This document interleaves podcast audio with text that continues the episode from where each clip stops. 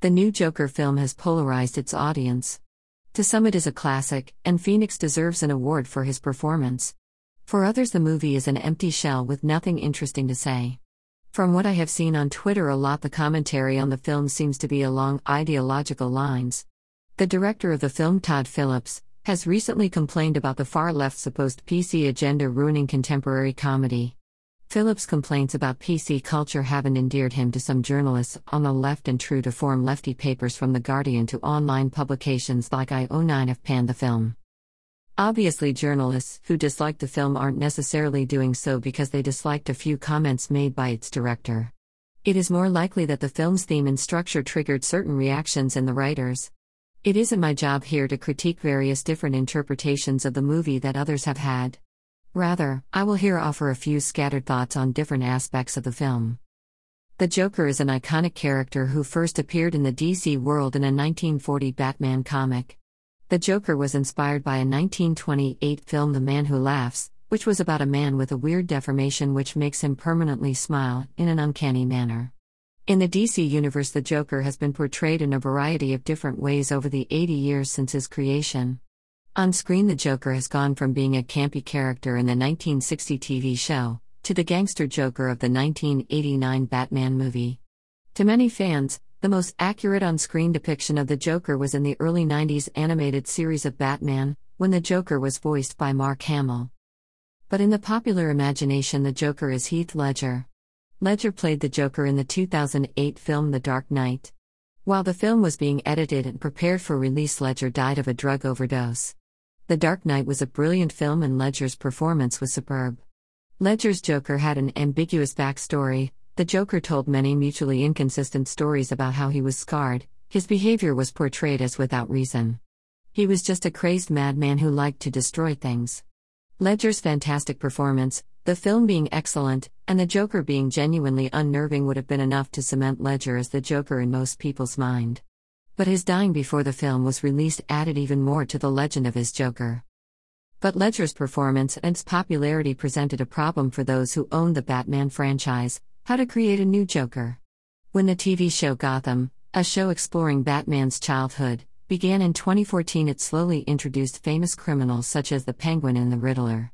But the Joker was conspicuous by his absence. Slowly, they began introducing a series different characters, any of which could be a childhood Joker. This was a nice move. It meant that, like Ledger's Joker, they were keeping his backstory ambiguous. However, eventually they settled on a Joker played by Cameron Monaghan. Monaghan is an excellent actor, and his Joker laugh was terrifying. But eventually they overworked the story, and in the last season, the Joker was like a crude caricature of Ledger's Joker. The 2016 film Suicide Squad had Jared Leto playing the Joker, and the whole thing was unbearably cringy. Try as they did to make the Joker edgy, his entire portrayal was a disaster. While Ledger's Joker worked because of the ambiguity of the Joker's backstory, the new movie embraces his backstory, using it as a way of describing how he ultimately became who he is. The overall theme of the film is of a lonely, isolated man who suffered childhood abuse, who suffers from mental health issues, and eventually kills a bunch of people and becomes a cult like sensation to thousands of people. Given that the film is a backstory to a popular bad guy in a superhero franchise, one wonders why it has elicited such a polarizing response. The response isn't your typical one where most people pan a film and some like it, or where a film is greeted with general indifference. Journalists seem to care about this film, and are debating whether it is a work of genius or banal rubbish. I enjoyed the film and thought Phoenix's performance was brilliant. I would love if they built the DC universe around the movie, Instead of the dross it has pushed out in the last few years, yes, Justice League, I am talking to you. But I certainly don't consider the film some kind of movie classic in the way a lot fanboys appear to. So, if we assume I am right, I usually am, winking face, that it's a very good but not great movie. We must wonder why all the fuss. There are plenty of criticisms that one could make about the movie. Firstly, it is a cliche to portray the Joker as a mentally ill loner. Furthermore, this cliche pushes a popular mythology about mentally ill people as being dangerously violent people. The truth is that mentally ill people are more likely to be the victims of crimes than perpetuators. So, a critic could argue that the film pushes a dangerous stereotype that could result of further stigmatizing the mentally ill. But this criticism couldn't be why people feel so strongly about the film. The cliche about the mentally ill and violence is used in a lot of films and doesn't usually result in such strong reactions. Another criticism is that the film's portrayal of the Joker is an attempt to humanize a monster, and these attempts are usually directed towards white male criminals. In her Down Girl, Kate Manne recounts in detail cases of where women have been raped or subject to domestic violence of various kinds. In her detailed analysis, she demonstrates in case after case, white rapists are treated as victims by the press. People bemoan the ruined life of the poor white guy who was always a good student and had a bright future ahead of him, only for it all to be ruined by one tragic mistake. In these narratives, the rapist becomes the tragic victim and the person who is raped almost disappears from the story. Manne calls this misplaced sympathy himpathy 1. So it is possible that some critics' problems with the Joker movie revolve around its misplaced empathy for a brutal murderer because of his whiteness and maleness.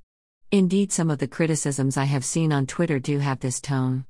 Personally, I didn't think the Joker was portrayed that sympathetically, it was possible to feel pity for him at times, for example, for his general awkwardness and the childhood abuse he suffered.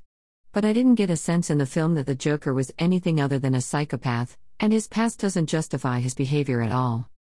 The real reason that the Joker freaked out a lot of journalists was that his cult following is something we see over and over today. The Joker as portrayed in the film stands for nothing and is killing all around him based on delusions and repressed anger.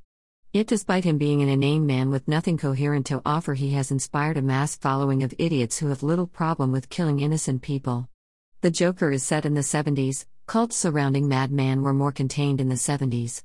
But with the internet and social media such as Twitter, YouTube, etc., cults are difficult to contain.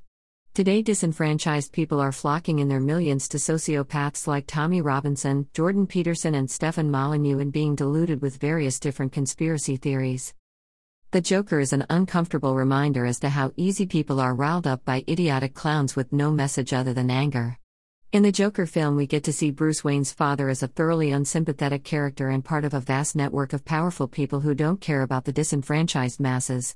Rather than focusing on unhinged psychopaths like the Joker, perhaps we should be focused on uncaring people in power. Perhaps we should try to create a more nurturing society and hence decrease the people who will be led by clowns into a homicidal rages. There has been speculation that Todd Phillips' comments about PC culture was a cynical attempt to sell the film to incels who may relate to the Joker. Some have argued that they want to market the Joker to incels in the same way the marketed female Ghostbusters to SJW types. I wonder whether liberal critics of the film with this incel interpretation in mind may have unconsciously viewed the Joker film as a metaphor for the dangers of cults led by dangerous clowns, and whether this may have led to their overly emotional interpretation of a movie about a superhero bad guy. Disclaimer I'm just spitballing here and most of what I have said is probably false. Smiley face. 1. In a blog post I wrote last year, I discussed the case of Bridget Cleary, a woman who was murdered by her husband in Ireland over a hundred years ago. A lot of scholarly treatment of that case involves sympathy for the murderer. https colon slash slash www.academia.edu slash 3823742 slash the underscore logic underscore of underscore misogyny underscore and underscore the underscore burning underscore of underscore Bridget underscore Cleary dot docx.